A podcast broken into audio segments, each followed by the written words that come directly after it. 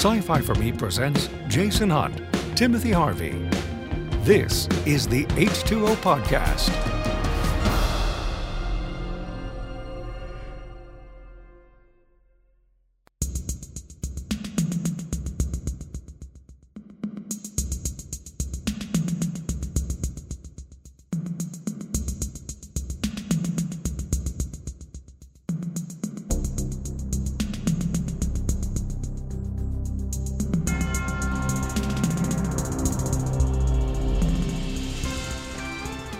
Hi, everybody.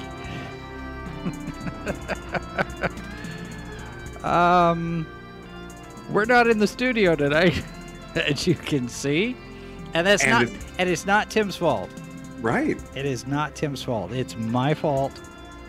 Um, Oh, no, no, okay. No, look, hold on. Hold on. This is not a question of fault.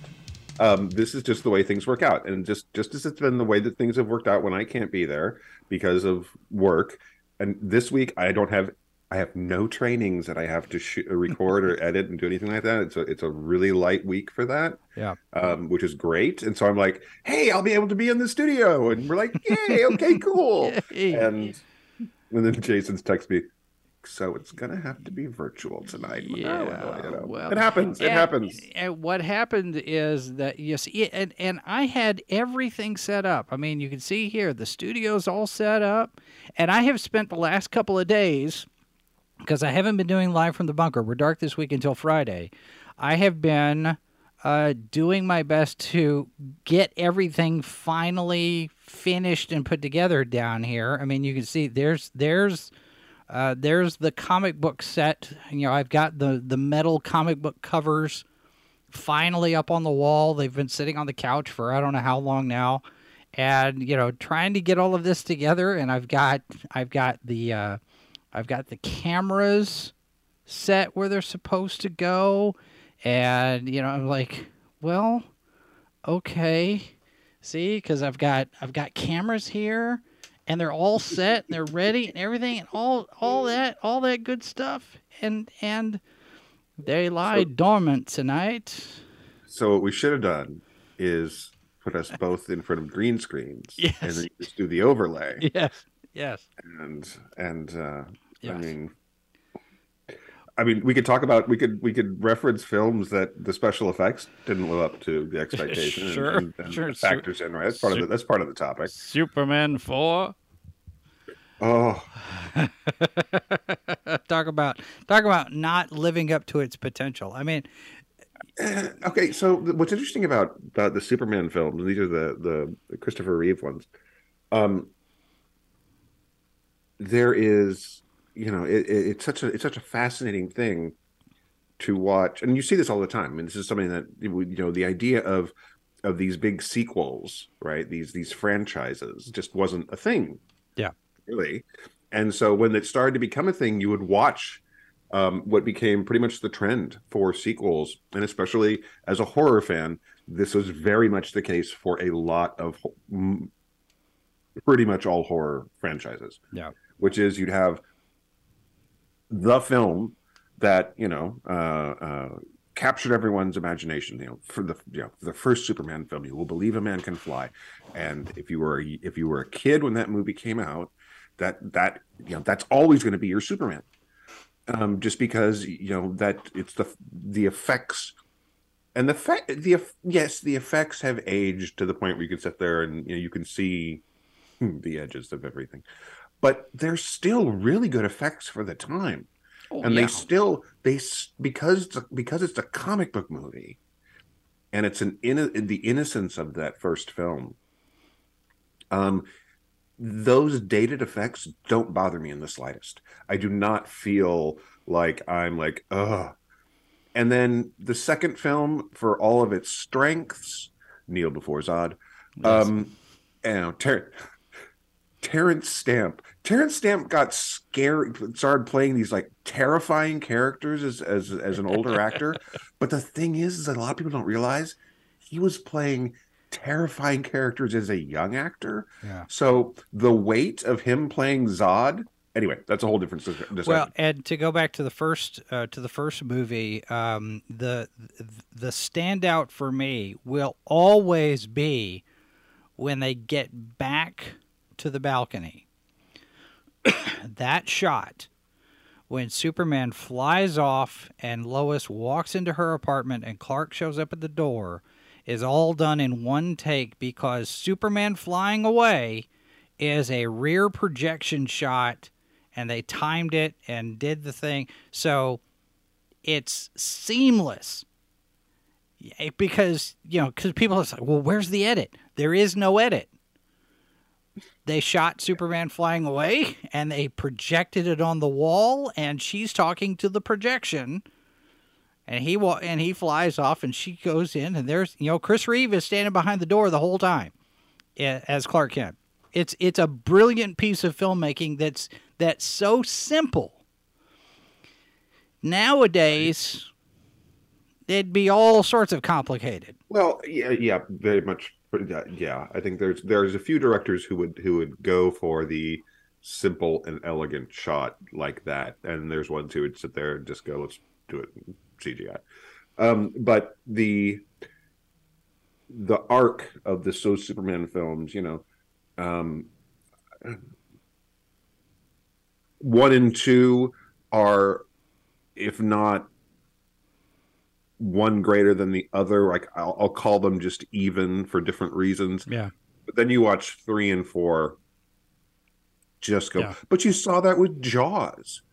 I mean, there you saw that with you saw that with you saw that with Jaws. You saw that with, um, I mean, Nightmare on Elm Street. When of course the, the one of the the few franchises right now that they cannot seem to get revived. Um, Which is not a bad thing.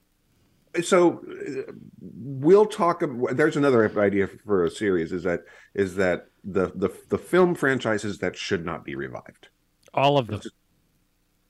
okay but we know it's not going to happen I, mean, know just- that's an easy thing. All of them. Just leave Right, them all but- alone and but I come mean- up. Give me something I mean, new. like like legitimate reasons why you there there's no good reason to bring it back, even if you have a new new story to tell. Because some, it's like the when when the new Hellraiser came out, Uh-huh. which I really liked, um, and yet it is this is a weird thing to say. Are you talking about this is the one with the girl lead, right? this is the, this is The- the the Hulu recent one. one, yeah. Um, um, yeah, where where you know it's it's not it's not Pinhead, it's the Hell Priest, right? Right. Which is what was which which is what the original.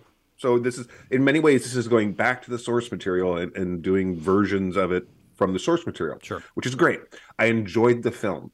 I thought it was really clever. I like how it's a metaphor for drug addiction and drug abuse, uh, and and that sort of thing where in the first film, uh, the original film, it's it's almost um, addiction to being addicted to things, and this Mhm. is a different way of looking at it. Yeah. But the letdown of that film is that it's not perverse enough. And I say that when you consider that you go back to you when you when when the first Hellraiser came out, Clive Barker was really pushing the boundaries of what the subtext of that movie was Right. um, and this is and, and and this is not twisted enough. I really I thought they did a great job. It's it's the best Hellraiser film in years, which is not saying much, but it's still a, a- it's a good movie. If you haven't seen it, I encourage you to check it out. Jamie Clayton, who plays the Hell Priest, is very good and very creepy. But it's like, gosh, this should be I should be more disturbed by this movie. Mhm. it's Cli- it's from the mind of Clive Barker. right. Clive Barker, yeah, and, and that's that's a that's a good thing. But I mean, I'm but you go back to you know Jackie Earle Haley could not play. He he could he played Freddy Krueger, but the audiences didn't. They wanted Robert Englund. Yeah. but Robert Englund. Robert Englund is not an immortal demon. Robert Englund is a is a really very talented actor who's getting older, folks. He can't play Freddy Krueger anymore. Yeah. Um, and so you know the studio is going to give you a reboot at some point. So how do you how do you deal with the fact that this person is so iconic in that role? It's like it can be done. I mean, we got new versions of True Grit. And they weren't bad. It wasn't bad. Yeah. It was just different. Um, but then we're also looking at this thing that happens where and this is another topic because because one of the films I want to talk about tonight, I swear to God, we're going to loop back around, uh, is is um, we're not there. There aren't. John Wayne was a movie star. You didn't go to see the. You didn't go to see John Wayne play the character. You went to see John Wayne as and- John Wayne. as John Wayne being called by a different name in this film, right? I mean, this is and and and here's the loop back around. One of the major disappointments, however you feel about everyone going, we have to have our own cinematic universe. The idea of modern versions of the Universal monsters is not a bad idea because we reinvent those monsters for each generation anyway. So them going, okay, hey, let's you know, let's Universal have their dark universe. And they make the mummy. But that's not the first one. The other one, uh, it's easy to forget that the mummy was actually the second their second stab at the dark universe because the first stab um was what uh Dracula Untold or Dracula Unbound or something. And it was so trashed by everyone who watched it. Uh, that they were just like, we don't know anything about that movie. And so they put one of the last remaining movie stars, because you don't go to see any movie starring Tom Cruise, to see Tom Cruise disappear into the role. He can do that. He's actually a talented actor. Yeah. But that's not what makes him famous. That's not what audiences. I mean, I really enjoy the Mission Impossible movies they're fun and they're and sometimes they're you know every one of them has gotten better than the first one which was such a weird look at the original series Yeah. um they've all gotten better and they're big and they're fun but you're watching Tom Cruise run and I jump think- off the building and jump out of the plane because it's Tom Cruise jumping out of a building. you I think at one point it it it took on its. Uh, they finally got comfortable enough that they took on their own identity and they said, "Okay, this is the kind of film we're going to make." Right. Whether that was, and I I don't want to attribute that to J.J. Abrams coming in and doing one, but it was. It feels like it was about the time of three or four. Where and I haven't seen all of them. I, I fell off and I was like, yeah, okay, I'll get around to seeing it at, at some point. I Yeah. I've I've lost. uh, See, it's it's the same the same kind of thing because you look at these endless sequels after sequel after sequel after sequel, and you you not only get aud- you, you get the story fatigue. At some point, we run out of ideas, and we're we're Fast and Furious in space, or Jason in space, or you know, take your take your pick Oh, in no, no, space. No, no, you, you haven't. You have never got to the until you get to the level of Leprechaun in space. it's a thing. It's a thing. It exists. But- you can fight it. you can get story fatigue, but I think also audience fatigue. Audi- uh, the audience sometimes will just sit there and go, "Oh man, another one." Well, yeah, huh? I mean, yeah. uh, One of the one of the strengths, I think, really of the new Hellraiser film is it was actually written as a Hellraiser film Mm-hmm. because basically starting from there were four theatrical releases, four Hellraiser films that had theatrical releases.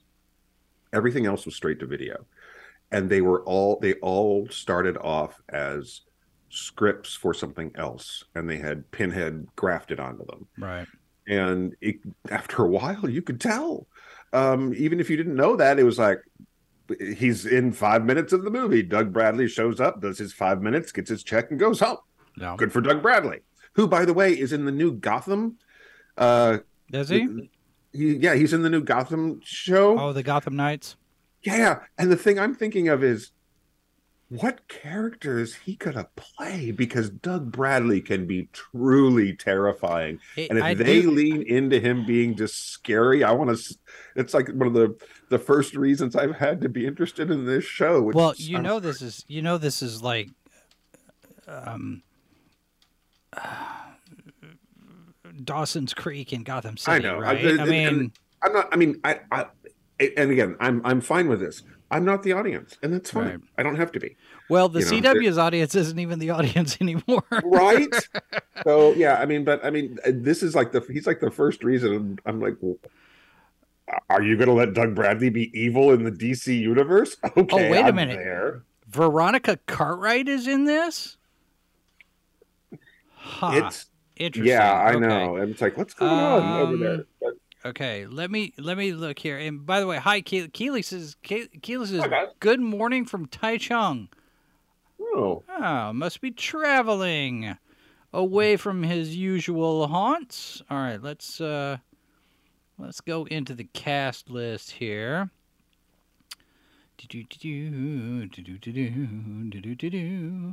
So Misha Collins is playing Harvey Dent. which i'm okay with Doug Bradley is playing Joe Chill.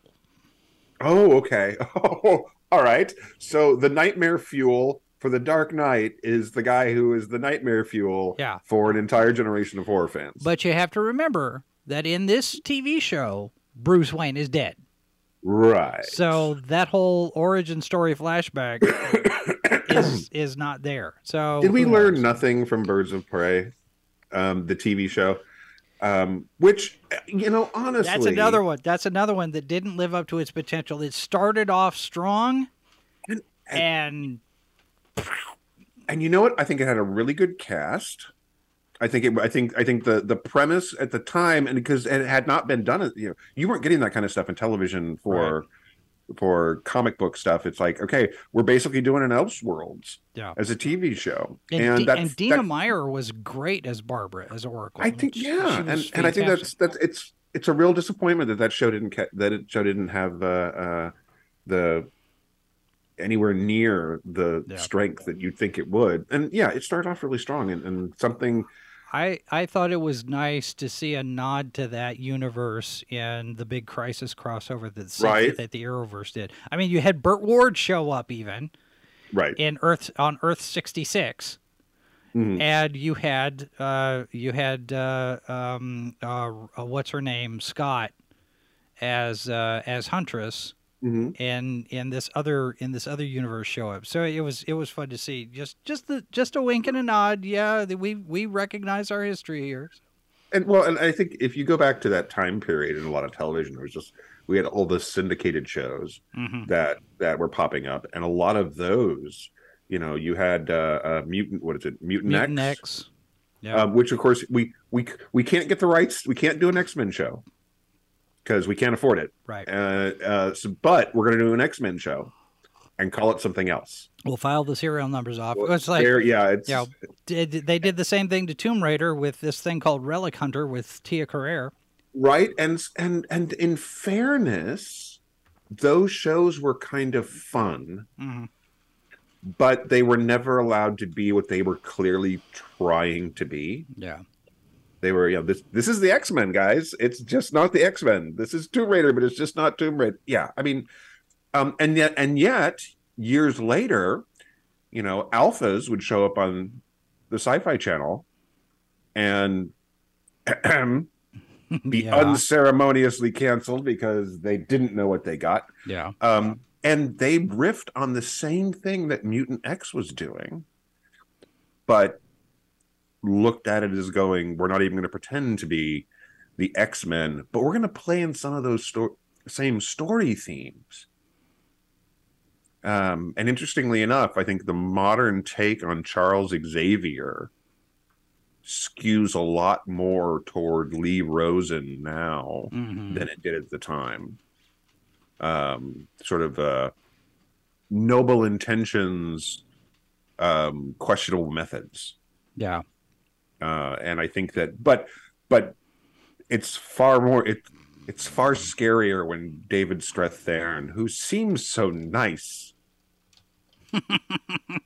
starts to to show signs of of you know being the scariest person in the room when he doesn't have any superpowers. Yeah. Um, All right. yeah, so I- I, am I am now I am now officially disappointed in Twitch. because as we're sitting here talking, I'm thinking about, you know, th- those shows from the 80s and 90s that were kind of not quite rip-offs and stuff. right. And sure. I thought, I wonder if we could do a watch party, kind of a watch along for Cleopatra 2525. and it's not available. I, I, I'm shocked. I'm shocked. Um, uh, okay, so uh, space above and beyond. So Oh, the- the- oh the yes. so it wasn't wasted potential; it was canceled potential. Yeah. There, that show, I think. Uh, I am, and and and correct me if I'm wrong, because I'm not remembering anything about that show that I sat there and went, I really don't like this that the show Right. is doing. Right. Yeah. Um, I think that it, it, like a lot of shows in the time period with special effects, it struggled a little bit. But you know, Babylon Five was struggled with effects, and it well, was like Babylon 5 was one of the first ones that did the computer generated stuff. right. So And it was even- it was in its infancy at that point. right, but I mean, it, it, it doesn't that doesn't dilute the power of the show, right? And I Right. think space space above and beyond, I think was a victim of when, not what. Yeah. and I think that if if if a show actually that's a show that should get a revival now. The Expanse is done. The Expanse is done over on Amazon. Okay, Amazon, you want you want another hard sci-fi show? Pick up Space Above and Beyond and give us the next either a reboot or the next generation, uh, because that is a show that in this environment, this this current time where Mhm. where genre stuff is is popular um, and budgeted well, that show would do. I think could do very well because the writing on that show was really pretty strong, especially for the time. Yeah. Well, and and the the thing the thing about the cast even is Mhm. there were a bunch of people you didn't know. There were they weren't stars at the time. And I don't know that I've seen them do anything else. They've had careers, obviously. I mean, they're still they're still doing stuff. But none of them ever broke out and became the next big hot thing. Mm. You know, so you could go back with some of the ones that are still alive Right. and pick up here what 30 years later and Yeah, I mean, I, I that's a show who I and this is going to be a rare occasion you're going to hear me say this. That's a show I almost think you just reboot. You don't do the next generation on. You just start over from the beginning. yeah And you know what? Maybe you start over from the beginning using the same scripts um, and and update where needed. Because again, I think they really were, um, really were solid storytelling. Well, and okay, so oh i didn't know that shirley walker was the music producer on that show Really? yeah huh So, Adventures of Brisco County Jr. is popped up here. Uh, Keeley, um, that show, I was, I, I really enjoyed that show. I'm surprised it was on the air as long as it was yeah because again, so what's interesting is about a lot of these shows, shows like Mantis, Firefly, Adventures of Brisco County Jr. Um, these are shows that I think were very were ahead of the curve. And what's unfortunate is that that means they got one season or two seasons, and that's all they got. Um, but they also, I think, inspired a lot of the folks who are doing things now because it was feeding that part of of well the the, the giant gap yeah in genre content that was just not there. So these are folks who are actually doing really cool things, and, and it's the same thing. We're like, I'm really really happy we got a we got a, a quote unquote end to Farscape, but I'm also kind of amazed that it got all the seasons it got. Um, because of course, you know, I, I think the only reason it did was that it was a co-production. It was co. It wasn't sci-fi wasn't spending the only one spending the money. Yeah. Um, but I mean, some of this stuff is just you know the, and and genre shows are expensive to make. They are. They just are, and and I think that in the now now the the studios are often willing to to spend that money, but you go back into the '90s when some of this stuff was airing originally, and they weren't seeing the kind of return on investment that they needed to see to keep them going. Yeah. So that's just unfortunate. Um, so the, you know what, Batwoman could have been a really good show. I don't. I no, I, it couldn't. yeah, it could have. Yeah, it could have because it, the, it, the, the it could have if the it, it could have if the if the prior if the goal of the network was to get anybody to watch the show instead of talk about it on social media. right. Well, I mean, yes, because there's the the comic character could make for a very interesting and fun television show, um, but they never quite. Uh, I gave I, I gave up on Batwoman very early. It just never. It to me, it just didn't have the tone and depth of character that I wanted to see. Yeah. and it's uh, uh, sad to When- say it is very easy for me to give up on a show uh, because there's so much to choose from and i only have so many hours in my day When I saw the clip where she says it'll be perfect when it fits a woman, I thought, okay, I know what this show is going to be about. I'm, I'm done. I, I, Well, I, I didn't mean, even, it's I a- wasn't even interested. well, see lines like that Are dumb. well yeah it, it, but it also it's out of context and but the thing is is that But that's I- I what they see. That's the thing. We and we talked about this before. They led with that, right right right which was but- dumb. well and and uh, the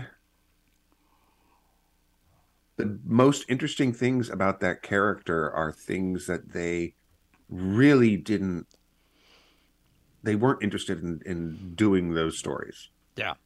and i think that that's that's one of those things where it's like okay and this is this is another episode for us I'm making things that- notes. I'm I, making I think notes. we, although, although we mentioned, I think men- we talked, we mentioned it last week.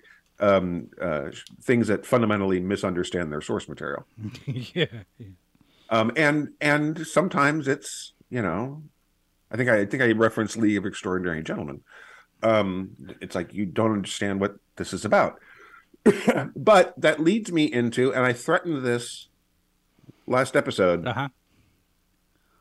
I know I know he has a lot of fans, and I know that you and I felt that the Snyder cut was interesting. But Zack Snyder fundamentally does not understand Batman, Superman, and Wonder Woman. No, he does not. And hear me out if you are a fan of Zack Snyder and think that he does. Zack is interested in big visuals and big storytelling and epic scenes, and there's nothing wrong with any of this. And that's part and parcel of the superhero movie. Yeah. There's no question.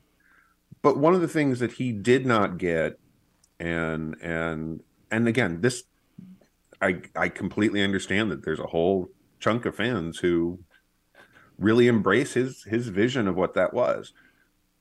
But Superman's humanity, even though he's not human, um, his humanity is what makes that character um, really matter. Yes, he's the got the power of a god, but he's got the kindness Yeah. and hope and sympathy and and optimism of you know just an ordinary human being. Um and he's not jaded and dark and cynical or and and and in fairness in fairness to to Zack Snyder's Superman you could see that arc was potentially there and maybe we were going to get it but it moved it, it took so long Well, it needed to be there at the beginning. yeah, Yeah. and and i think that would i say Zack is an overachiever here's here's the thing about the Zack the the Snyder verse, all right, and I I I know I'm shooting myself in the foot with this because this kind of goes to reinforce your argument about Twitter. But it also it also points up my It's a cesspool. it, well, yes, there's that. But you look at because I know you have said you you and I have gone around about this a lot because you're hardly ever on social media, and I've got it pulled up pretty much all all the time, seeing you know news feeds and what you're there. I see the cesspool. But I also see the amount of influence and discussion and dialogue and impact that the cesspool has on people making decisions, right? You see this, you see, that was a factor, not the factor, but it was a factor in the collapse of Silicon Valley Bank, for example. That the articles are articles are talking about that wasn't the thing. I mean, you've got the interest rates and all these different things, you know, what it was invested in, about, about, about. But certain people started posting on social media their concerns about Silicon Valley Bank, and some people started pulling their money out. That was a factor, not It not wasn't. the. It was. It, it was a factor. It was also the private chat that they were doing, where one one of the guys I saw this. One of the guys posted to social media that they were having this private chat and what was being talked about. And there's Yeah. all these people going, "Sir, yeah, it is best not to admit to your criming yeah. publicly." But this pops up, I think, yesterday. This is a Snyder bro. Mm. I didn't want to do that. Now, I, I don't have any idea who this guy is. Alexander of Snyderverse. He's got 6,442 followers. So, you know, not not a small account. Sure, sure. I didn't want to do this, but unfortunately, my hands have been forced. By whom is my question. Starting Wednesday, March 15th, 2023, I shall log on to twitter.com and spoil each and every Warner Brothers Discovery movies in my noble effort to negatively impact their respective box offices and get back to what I'm truly owed. And every this guy's getting roasted in the replies. Everyone's like, My "Who Lord. owes you? What, what what does anybody owe you? Who are you? You're just some numbskull on on Twitter." And but but see, this is the thing: the Snyder fans, the rabid Snyder fans, not everybody. You know, we talk about you know this the Snyder cut's okay, but you've got these rabid Snyder fans like this, who are either fully invested to the point where they're you know they're behind this whole Netflix you know sell sell the Snyder thing to Netflix and everyone's like dude dude that's not how this works. That's not how any of this works. But they they come on and they do this. Now this could be this could be a a really brilliant troll but it probably, Probably isn't. not. it's probably not but I'm like who Well, I, and I've seen some of the stuff that- I've seen some of the stuff that that you know James Gunn posted that he was watching um, Superman 2 Mhm. and there were Snyder fans in there. And again, we're talking we're talking a segment of folks who enjoyed these movies, right? Now, And- wasn't he watching Donner Cut Snyder? He was watching the Donner Superman Cut, too? right. Yeah, he was watching. yeah, Donner Cut. and and and that's a whole other thing too, because we've talked we've talked in the past about the the Donner cut, but the okay, kids. Once again, let's remind you how this works. Um,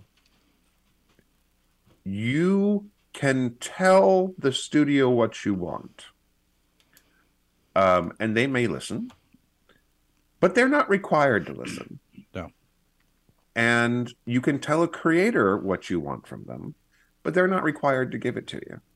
Because yes fan the fans matter and and they will either buy your stuff or they won't. But when you're a creator when you're writing these stories or making these movies you've got the story you want to tell. And it might be successful and it might not be. And it might be what the fans want and it might not be. And, And the most effective way that you can tell the creators and the actors and the producers, all these the studios, the the most effective way you could tell them what you want is by either buying or not buying what they're selling. exactly and and when it comes to when it comes to something like um when it comes to something like the snyder vision for the DC universe, all you have to do is look at the numbers Yeah. to know why this isn't going to happen. Now, that said, let me get back to the original point I was talking about here. Um, and that is it's one thing to look at Wonder Woman like a god. Wonder Woman is part of a pantheon. She's part of she's an extended part of the Greek Roman Greek, depending on how you want to look at which which version of the the myth cycle you want to play with. Um, she is so so. Looking at her as this larger, you know, epic. All of these figures are epic, but it's their humanity that makes them the popular characters they have been for decades and decades and decades Right. and and Zack likes these big heroes as gods imagery. And again, nothing wrong with that. There's a place for that. And I think that that he does some of that really, really well. And some of it looks amazing. Mm-hmm. But there's the jumping into I mean, again, I don't want to turn this into the back because again, if, if you're a fan of this stuff, then then I'm glad you got to see it and and congratulations you know you got you got to see what his vision for for the justice league movie would be and and that's really great but he's moved on Sure. um but And so Uh, should everybody else. well yeah and, and and honestly that's the way this works guys i mean you know we i didn't get the superman 3 that i wanted i didn't get the supergirl movie that we deserved and helen slater deserved um all those millions of years ago now Right. And and we didn't get studio we got studios taking the wrong lesson from that movie. And so we didn't so we didn't get a, a female superhero led movie um for till wonder woman? Yeah. well okay Well- no. Prior, prior to wonder woman we got um what was the one with oh god i did a review of it too. It's the the, the she, she smuggles the drugs and ends up becoming oh no I don't recall that one. yeah um Smuggles the drugs. Right. Um so with Scarlett Johansson and I need to look at the I guess That that's not Cocaine Bear. no although that would be a fun crossover. Right, Um 'cause I'm, I'm looking. I'm looking back. I, I'm looking back on your stuff here. Um, oh, hey, here's a draft where Fantasy Island went wrong. Uh, when are you going to have that done? Well, okay, so we're talking about missed opportunities. yeah, no Uh, kidding. Uh, how long ago? How did you? How long Want ago her- did you do that? Want her discography. I want her uh filmography. I see here. Screen and stage. Lucy. Oh, Lucy. Okay, okay. Wow, that was Right, a right. long time So- ago. You wrote that. So Lucy, Lucy actually, because of Scarlett Johansson, Lucy actually was a superhero movie, um, and uh, it wasn't marketed as a superhero movie, and it wasn't, it, but it's a superhero movie. Um, so that and Wonder Woman, and then of course we finally got a Black Widow movie and all this stuff. But um, yeah, I mean, so much of this stuff is just I, I would say that Wonder Woman 1984 would fall on our list here of unrealized potential because ah, when it was when we were getting the trailers, there there was like, okay, I'm intrigued. This actually looks like it might be kind of fun, and then it was actually all sorts of dumb, dumb stupid. What what what really fascinates me about that film, um, in a, a- from purely from a writing standpoint, Mm-hmm.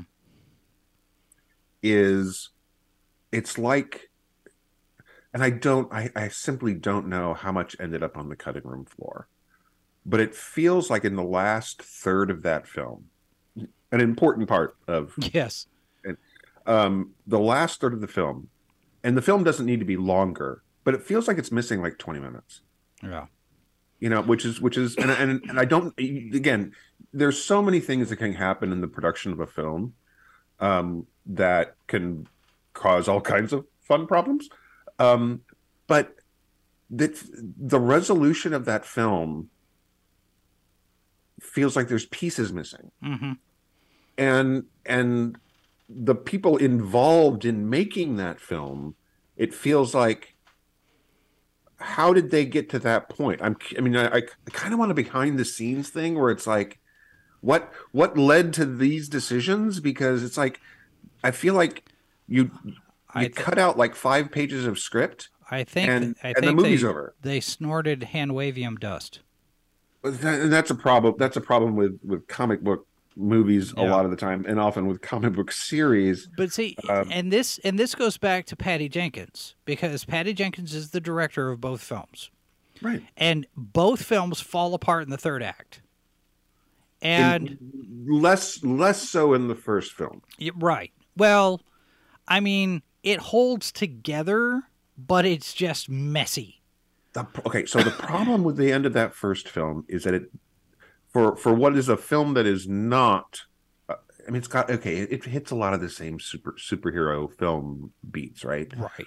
But it it does it in a different way. It it feels fresher for the first two thirds. hmm And the third, it turns into what, again, all of the Snyder film Yes. superheroes. But but in fairness, in fairness to Zack Snyder and every other person involved, a lot of superhero films do this. It turns into the last third of the film because we kind of expect it to, is the big fight. Yeah, the slugfest. Right. Yeah. And and sometimes that works. And sometimes because we've seen so much of it in the last 15 years hmm that it just starts to look the same.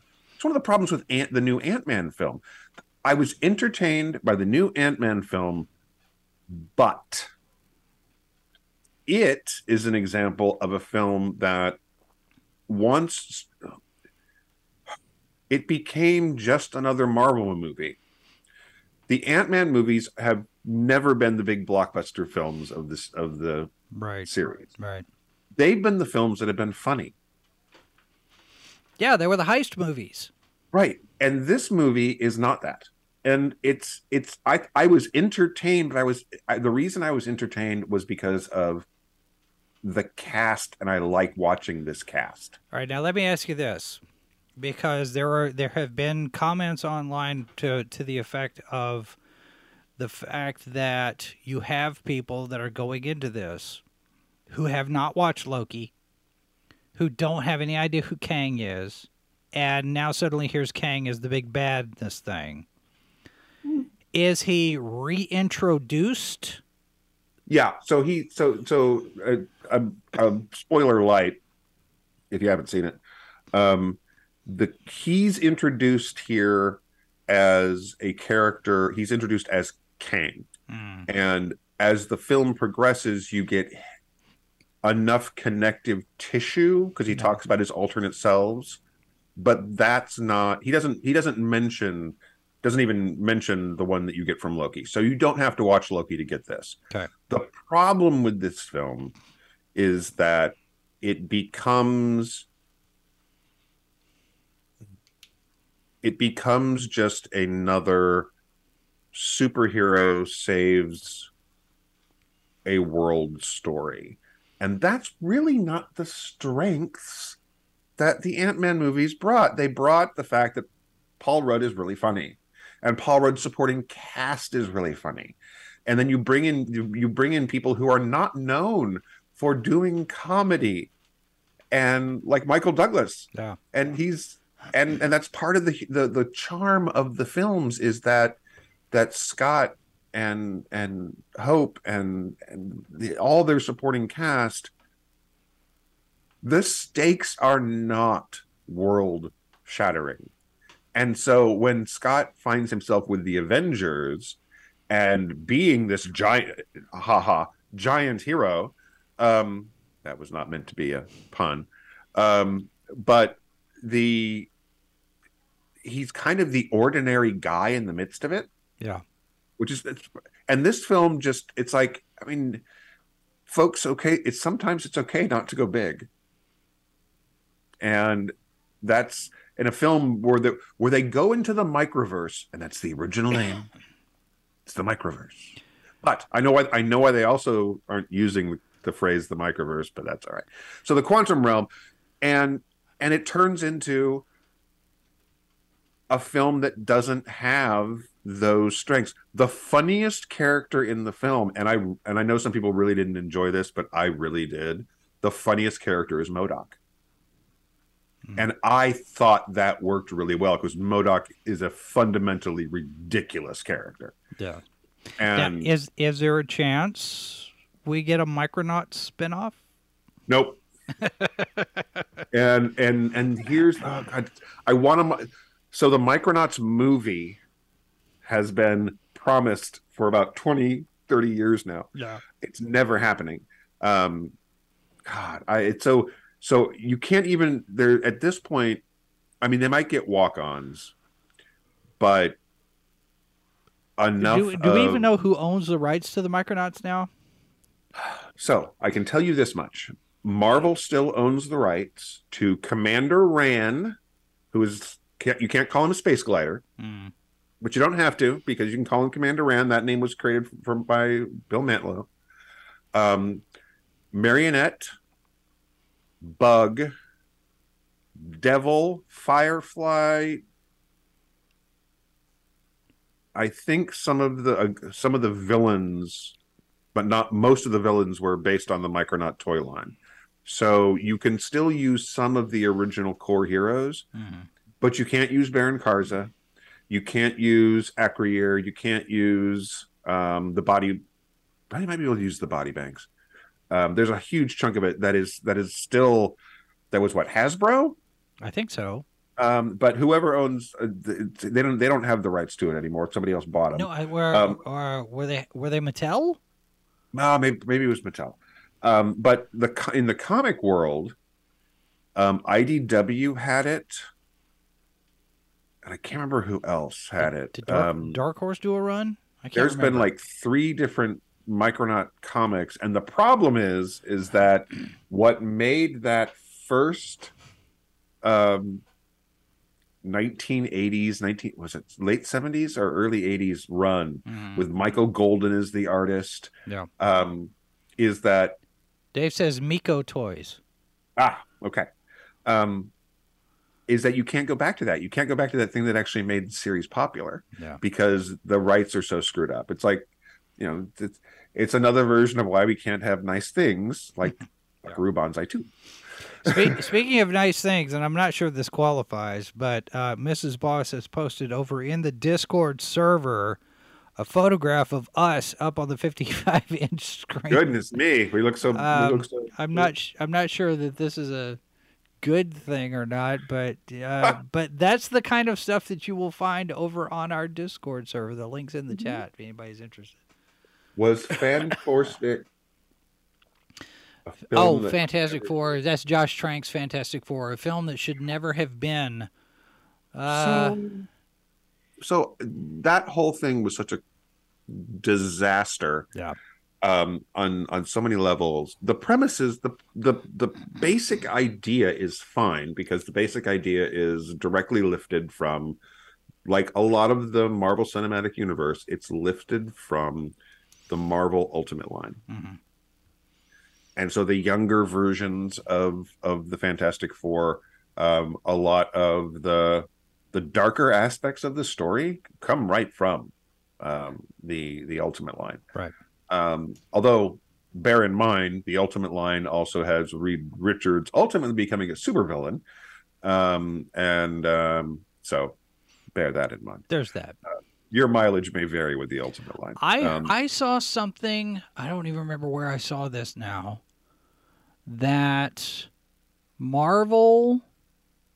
Oh, it was a story that we had like two weeks ago on Good Morning Multiverse. Marvel is rebooting the Ultimate Universe.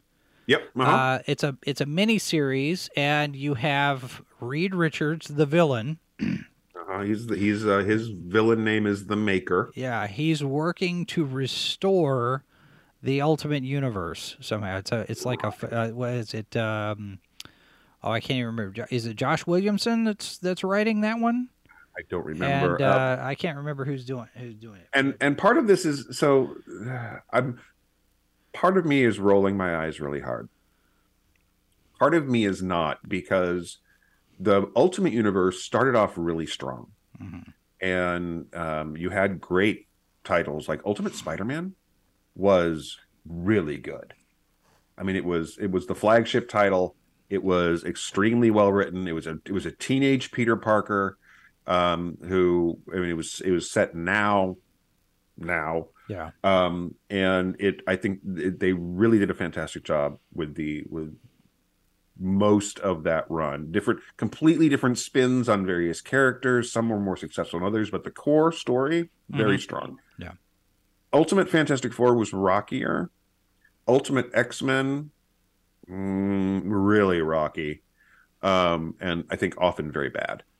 Uh, uh, Ultimate, the Ultimates, which was the ultimate version of the Avengers, series one was really good. It was a it was a much darker version and a lot more how would people deal with these things, right? Mhm. And again, it's what you know, some of which was like Snyder was doing with Man of Steel, right? Right. Um, but uh, that was definitely an example of sequelitis. So, se- uh, series two of the Ultimates was not as good. Series three was really bad, and that about that point they were like, "Let's blow up the Ultimate Universe," and they did, and it went. I mean, Peter Parker dies, and and and most of the uh, the most of the X Men get murdered, and it's just it it turns into a thing. and the only good thing that came out of the Ultimate Universe was Miles Morales. Because he's this kid who ends up getting spider powers, who's inspired by Peter Parker's death Yeah. to he says New York needs a Spider-Man. And so he's like, you know, and and the success of that character, of course, translated, and he's moved over into the main universe, and we we, we got into the Spider Verse, and this is great stuff. But most of the characters from the Ultimate Universe have not crossed over into the six one six universe. Well, The six one six maker doesn't even uh, um, six one six doesn't even exist anymore.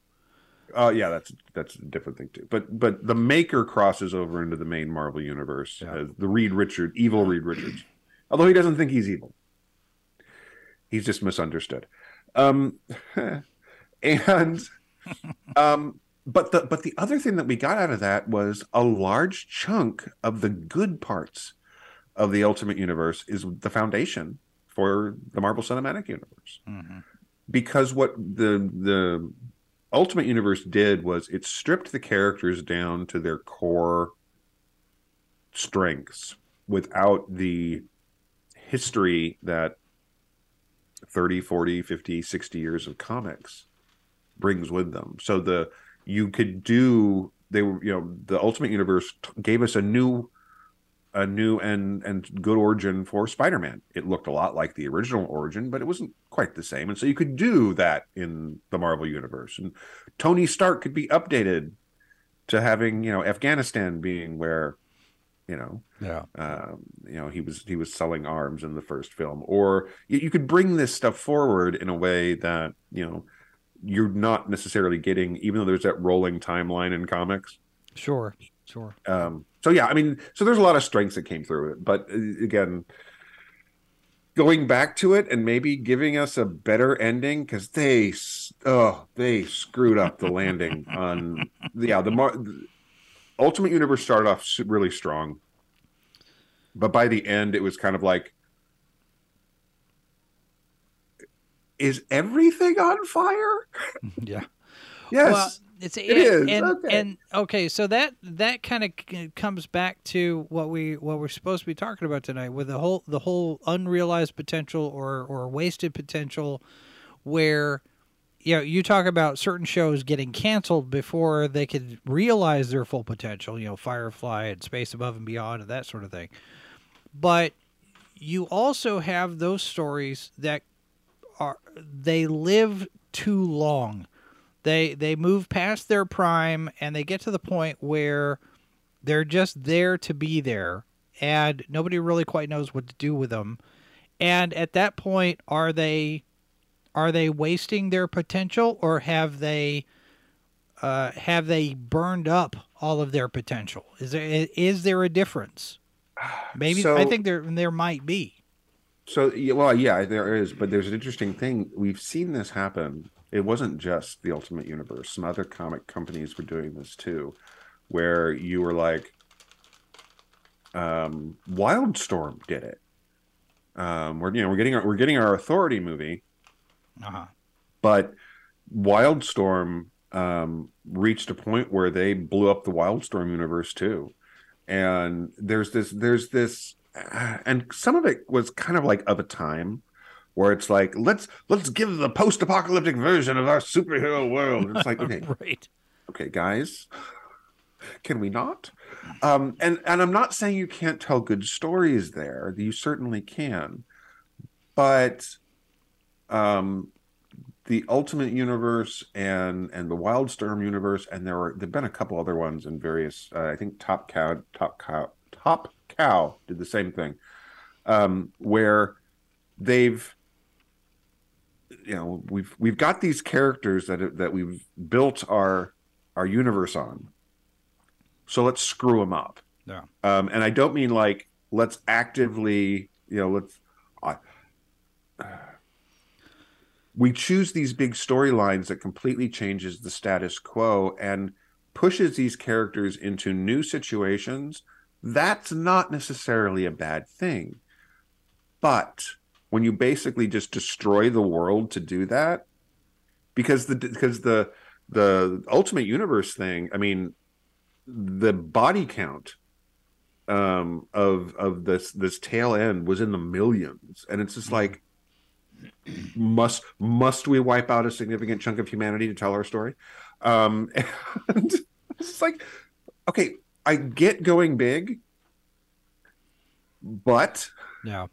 Um, and so, yeah, uh, things like this, they, when your goal is to make sure you don't have this giant amount of continuity to deal with, I can see what they were thinking, Mhm. but I also think this is the same solution that says, there's a fly in my house, fetch me the flamethrower. Yeah. And Did did we talk about Star Trek Enterprise last week? Um, a little bit in terms of um, I think we did. Um, talked talked about it, you know, getting better at the end before it got canceled. But Yeah. Okay. at that point, it was too late. But Yeah. not not so much in in in any kind of depth. Yeah, I, I, I, I look at that one and I think, because you mentioned space above and beyond, and it's a sim. It, it, they're they're they're of a piece almost in tone, uh, and I and I get it. Space above and beyond is a war war series. It's it's inspired by the by the TV show Combat, so you see a lot of you know space battles and whatnot.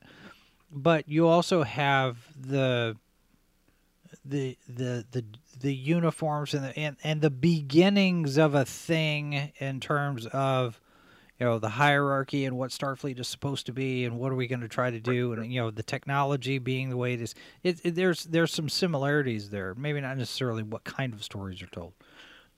But I just the the whole Xindi time war the the time war thing the temporal cold war and then all of the stuff with the Xindi and I thought this is not Star Trek.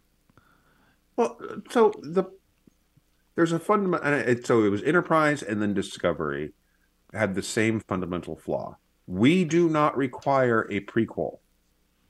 right and and what what strange new worlds even though it is a prequel gets right that those two shows didn't especially early on again i maintain that discovery got a lot better when it moved into the future um it's still a flawed show but most star trek shows are Um, but the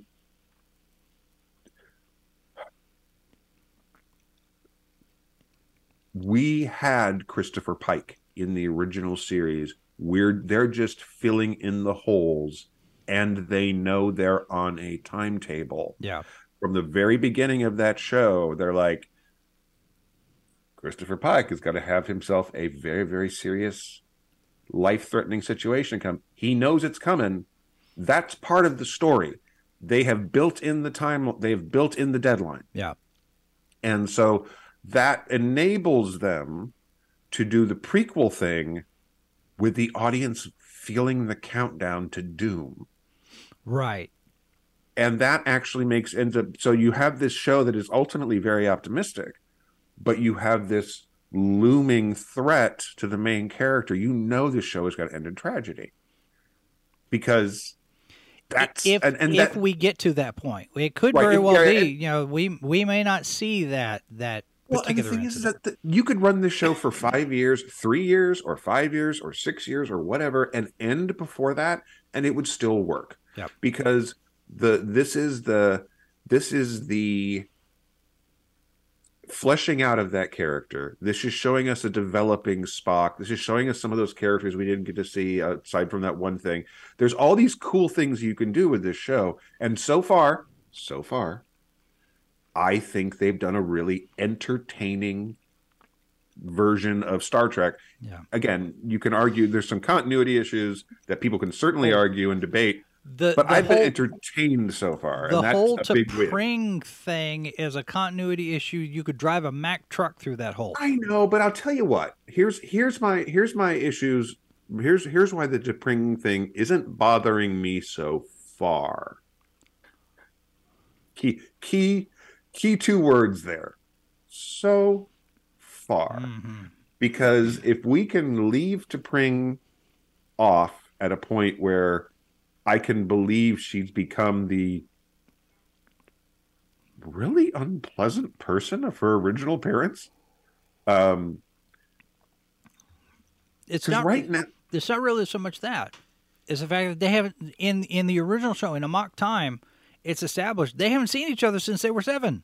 yeah, I'm I'm less concerned with that because right now T'Pring is an interesting character, and I think that that this, this to me is a much more interesting, potentially alternate timeline than the movies. Yeah. So anyway, uh, like I said, it, this this this is doing the prequel thing a lot better. Continuity issues aside, than than Enterprise or, or Discovery did. Enterprise. Enterprise tried too much to be a Star Trek show, with but at the same time not be a Star Trek show. Yep. And if Enterprise Enterprise should have either leaned hard into being a Star Trek show, in which case it served no purpose, or leaned hard into being not a Star Trek show. Think um, the initial the initial response impression of Deep Space Nine, right? It's on a space station. This Yeah. doesn't make any sense. You know, all all the things that you know. I think Deep Space Nine became, in many in many ways, became more of a Star Trek show the more it went along. Yeah. The story the story that I wanted to see when when they first announced Enterprise and it was going to be a prequel and we're going to be set, you know, 50, all these years in past and whatever. And I was like, "Oh, okay, we're going to see the beginning of Starfleet." and there was a there was a story there was a novel that was originally published chapter by chapter in the back end of other novels called Starfleet Year 1. Mm-hmm. And I think that you could do that as a movie or as a limited series, and it would still fit everything that we've had so far up to now.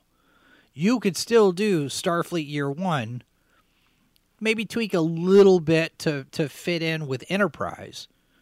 But even then, Enterprise, uh, you know, Starfleet Year One can be a prequel to Enterprise almost at this point because Well- it the the technology is. I mean, this is right after the Romulan War. Mhm. So you know, just- fit that in somewhere. I, I would I wouldn't mind seeing that. Well, then we had the novel Federation, which Yeah. was the early days of putting the Federation together. Um, unfortunately, we will never get um, the final reflection, um, Right. which, Or Ishmael. yeah, but I mean, See, you could do Ishmael cheap. yeah. Well, the the problem with the final reflection, of course, is that it's definitely not canon anymore. Yeah. Um, but it had it had whole scenes where the it was it was actually the early days of the Federation and, and making the Federation and Starfleet be as intertwined as they were. Um, and not to mention, you also got uh, um, was it was it Doctor McCoy's father or grandfather? Grandfather. grandfather making an appearance, which I've always wanted to see. Um, uh, just you know, very much a, a very similar character to Leonard McCoy, but but uh, And you can have Uh, Karl Urban play him. you could. And the thing is, is that it would be so it would be so perfect. But it's a it's a radically different version of the Klingon Empire, Yeah. and I think it's. Um, Although there are elements of that book, the whole concept of honor and sure. and loyalty and all this thing, that kind of stuff kind of got grafted onto the Klingon Empire in in Next Generation. yeah, but they so also went an away influence from the whole- there. but they they we've now got sort of the noble warrior um you know the leaning into well, i mean we all the next generation the deep space nine stuff all the stuff they did there which is nothing wrong with it i mean i have no complaints about the klingon empire and how they developed it that way Right. Um but it's a very different view. It's much more of a original series impression of the klingons because we you know that there's that gap between what how the klingons appeared in the tv show and how they appeared in the movies Right. right? And and some of that was just we have the budget to make budget to make them look like aliens now. Okay let's do that. But that whole you know warrior culture we really didn't see that in the tv series Right. and and so we, we had a lot more of human hu- a lot more human in their their culture was different but they were a lot less the warrior warrior They were just they were just the bad guy back then. and so the, so so final reflection gave them a lot of depth but yeah some of the stuff from final reflection made made it into continuity just like some of the stuff from Diane Duane's Rihannsu novels mm-hmm. crept into continuity Yeah. because sneaky sneaky TV writers going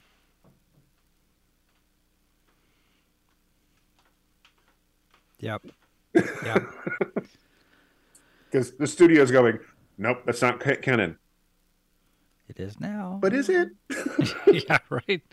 Well, and and I'm I am perfectly fine. You know, if if we get to the end of Picard, and which I'm enjoying a lot right now I am too. I I think that Terry Matalas has done a bang up job of restoring some fans' faith in in the process. But it comes out of the fact that Terry Matalas was left pretty much to his own devices and nobody's looking over his shoulder because I remember because I, I sat I, Robert Meyer Burnett sat there and said he he looked right at her. He says, "How are you getting away with any of this stuff?" And Matalas says, "Nobody's paying attention because nobody cares anymore." And and on the one hand, that's very sad. It's understandable because the studio has never understood Star Trek. The networks have never understood Star Trek. And Kurtzman's moved on to whatever next thing he's got. He doesn't care. And you've got Terry, you know, little Terry, who's been there since Voyager. He's the only one that cares, I, you know, to, to to hear some people talk. May maybe Akiva Goldsman, but he's doing Strange New Worlds. It just got this big deal with Warner Brothers, so he's probably not going to be with Strange New Worlds that much longer.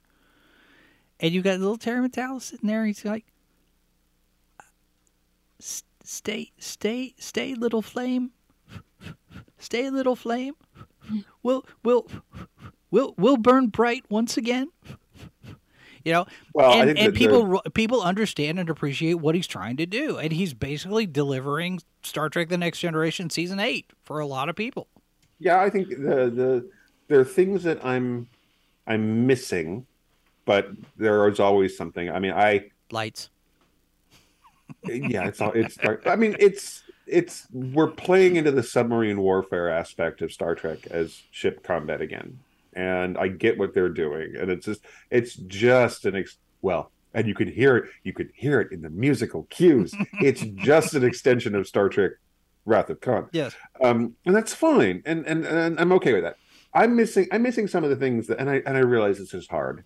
I realize this is so hard to get to satisfy everyone's personal like. I want to see this.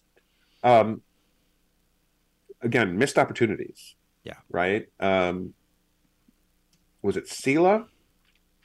Tasha Yar's daughter, Yes. Romulan daughter. Uh huh. Yep. Um, I've always wanted her back. And I've always wanted to find a way to bring Tasha back. I, I mean, you know, probably not going to happen. But bringing, I mean, I was wondering before before we knew, and I guess we should be careful about spoilers for folks who may not have watched the show because it's still early days of the season. Mm, before we knew who the villains were in Star Trek in, in this season of Picard, right.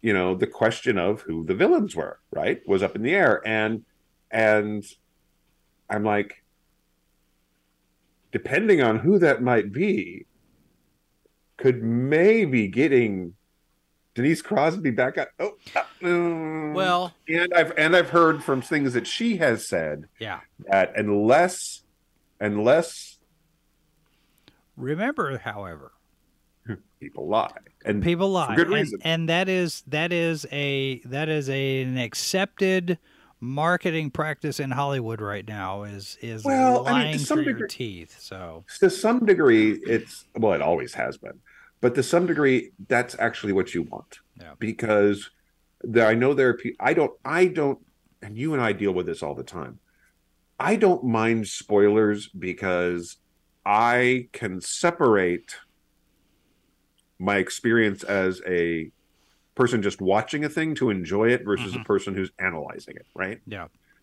um, which is not an easy thing to do. And I, how I figured out how to do that, I have no bloody clue. But so spoilers don't bother me as much as they they certainly do others. But to some degree, you want that surprise to happen, and if you can, it so the ex- expectation that the creative team is going to tell you the truth when you ask them the question and not lie directly to you because they're trying to surprise you. I mean, that's how it works. yeah. I had a how it s- works. I had a surprise spoiled for me. Um. In the new Dungeons and Dragons movie. Uh oh. there's a clip that's floating around. I don't know. I, I I probably shouldn't talk about it because I don't want to spoil it for anybody else. there's a clip floating around that spoiled something for you. That's yes, and I thought, oh, eh, I mean, it's neat to see, but I Mhm. would have liked to have been surprised with it. Gotcha. Yeah, yeah, yeah. I mean, there, look, the, I, if if they bring back Denise Crosby in this season, it'll be a surprise because we've already seen they're like, you know, you know, she's she said she's not coming back. Um, she wasn't. She said they she wasn't invited. No. Um, and and and and you know, honestly, there's only so much room. This is already a big cast. Yeah, but you know, I how much can you do with Moriarty though? I mean, we've seen him in the trailer, so it's not I a have surprise. no he's gonna be there. idea. I mean, the thing But- is, is I'm wondering, is he going to be in more than just like a piece of an episode? Because I, wonder if he's even the main villain. probably not. But audiences react to that sort of thing. It's like, oh, Yeah. And and the beautiful thing again, remember, folks, remember, write this down. Trailers lie. And they do that on purpose. I mean, Yeah. they're, they again. And they And- can be and sued the- for it now. Well, yeah. Well, we'll see how well that goes. Yeah. Uh, because it's not going anywhere. No, Cis, Sisko. Uh, I don't. I don't think we're gonna see ben, Benjamin's now. No spoilers because Mrs. Boss has not seen the end. We're in season seven right now. Gotcha. No Right. spoilers. Um, Well, but I don't think we'll see Benjamin Sisko because Avery Brooks essentially has retired from acting. Well, I I think we could get Avery Brooks back if someone were to come to him and give him the right balance of you only need to be in this many episodes of this Mm-hmm. sequel to DS9. Yeah. And I think that look, however you feel about the first two seasons of Picard, I liked some of it. I didn't like some of it. I was entertained by some of it. I wasn't entertained by some of it. What they did there, which got us Picard season three, um, was they went back to something that we never thought we were going to get. A, you know, we we got to the fifth, fourth, next generation film, one, two, Yeah, there were four. four, and it was done. You know, we weren't we weren't getting that crew back as that crew, right? Right. and and so you know we get what we've gotten with picard so far and, and where we are now deep space nine could do that too um, i mean there's oh, some of those folks have definitely moved on to other things and wouldn't be interested and some of them have passed away um, i mean we're not getting odo back Right. um, and I mean, you could put another actor in the makeup. And I'm not I'm not saying you couldn't find an actor who could play Odo and make you believe it was Odo. But Yeah. it's, well, it's in in hard. that in that particular instance, if you were to do that, Ed, and I am not advocating for this at all. Don't get me wrong. right. But in that particular instance, you you could do uh, face and voice replacement with Renee A- family signing off on it, Right. and you could have Odo back. But I I am not wanting that to happen. Well, and, and the thing is, is that uh, even with, with with the shapeshifters, you could even have, like I said, a completely different person play the part, and not even you know, because they're shapeshifters. They Yeah. don't have to look like that. I decided to thing is- try on a different face. Right. Well, and and and ha- well, he's been part of the part of the the collective, The Great Link. The Great Link uh, for a while anyway. I mean, he come definitely could come back different. Yep. But the thing is, is that you would not have that. One of the things that made Odo the character that was Odo was Renee's delivery hmm and that world weary sarcasm Yeah. that just i mean he was a master at A- a- And- anybody else doing that is going to be imitation. yeah i'm, Yeah, I'm not i'm not they- saying it can't happen i'm not yeah. saying you couldn't cast the right person and make you go worthy successor i am on board Yeah. i'm just saying that it's it's a challenge and if you can rise to that challenge i am I, i'm willing to entertain the idea I think uh, I think Yes. the next the next thing that we're likely to get, if we get anything, is maybe Star Trek Titan.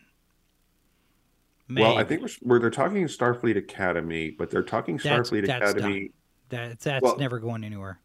Well, but they're talking about it as the sequel is taking place in the same time period as the, the far future that Discovery's in. Yeah, no, nothing, nothing, nothing more with Kurtzman has been greenlit, or nor will it be, is what I'm hearing, Yeah, we'll because his we'll, con- his uh, contract is up. right. So, uh, yeah, I we mean, have see. we have kind of strayed a little bit far afield from our topic, but I want to I, I do want to bring up one other uh, one other thing, one other creative endeavor that has not lived up to its potential. Sure. Us. this channel, this website, 14 almost 4 we're we're coming up here. We are we are 9 days away from our 14th anniversary.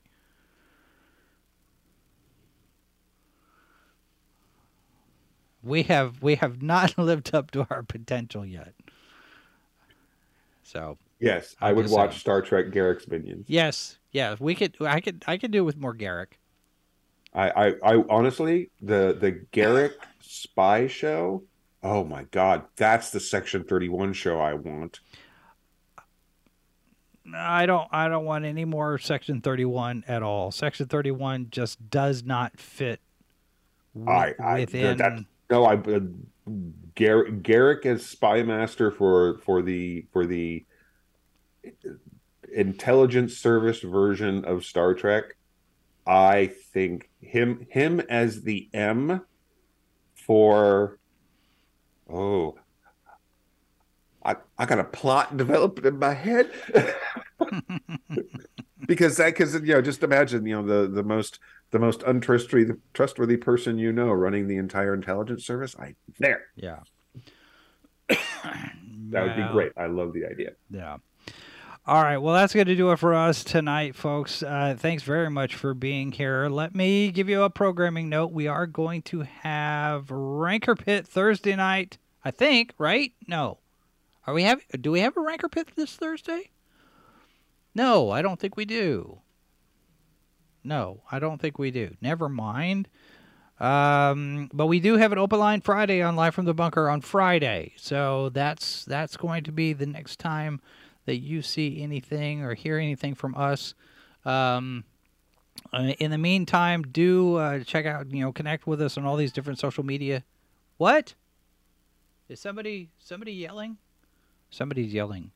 I don't know what I'm hearing Just here. the voices in your head. It's the voices in my head.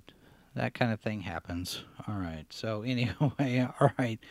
That's uh, that's going to do it for us. I'd better go see what all the yelling is about when we when we close uh, I tonight. eat some dinner. That would be good, probably a good idea. I don't know. All right. So I do have I do have a couple of things to talk to you about at, right afterwards. So a- anyway, thank you everybody for being here and uh, joining the conversation. F- feel free to share uh, the channel with people. We're sitting at twenty two seventy five over on no Rancor. Oh, uh, that's that's what Mrs. Boss was saying. No, no on on Rancor Pit. That's that, okay. That's it.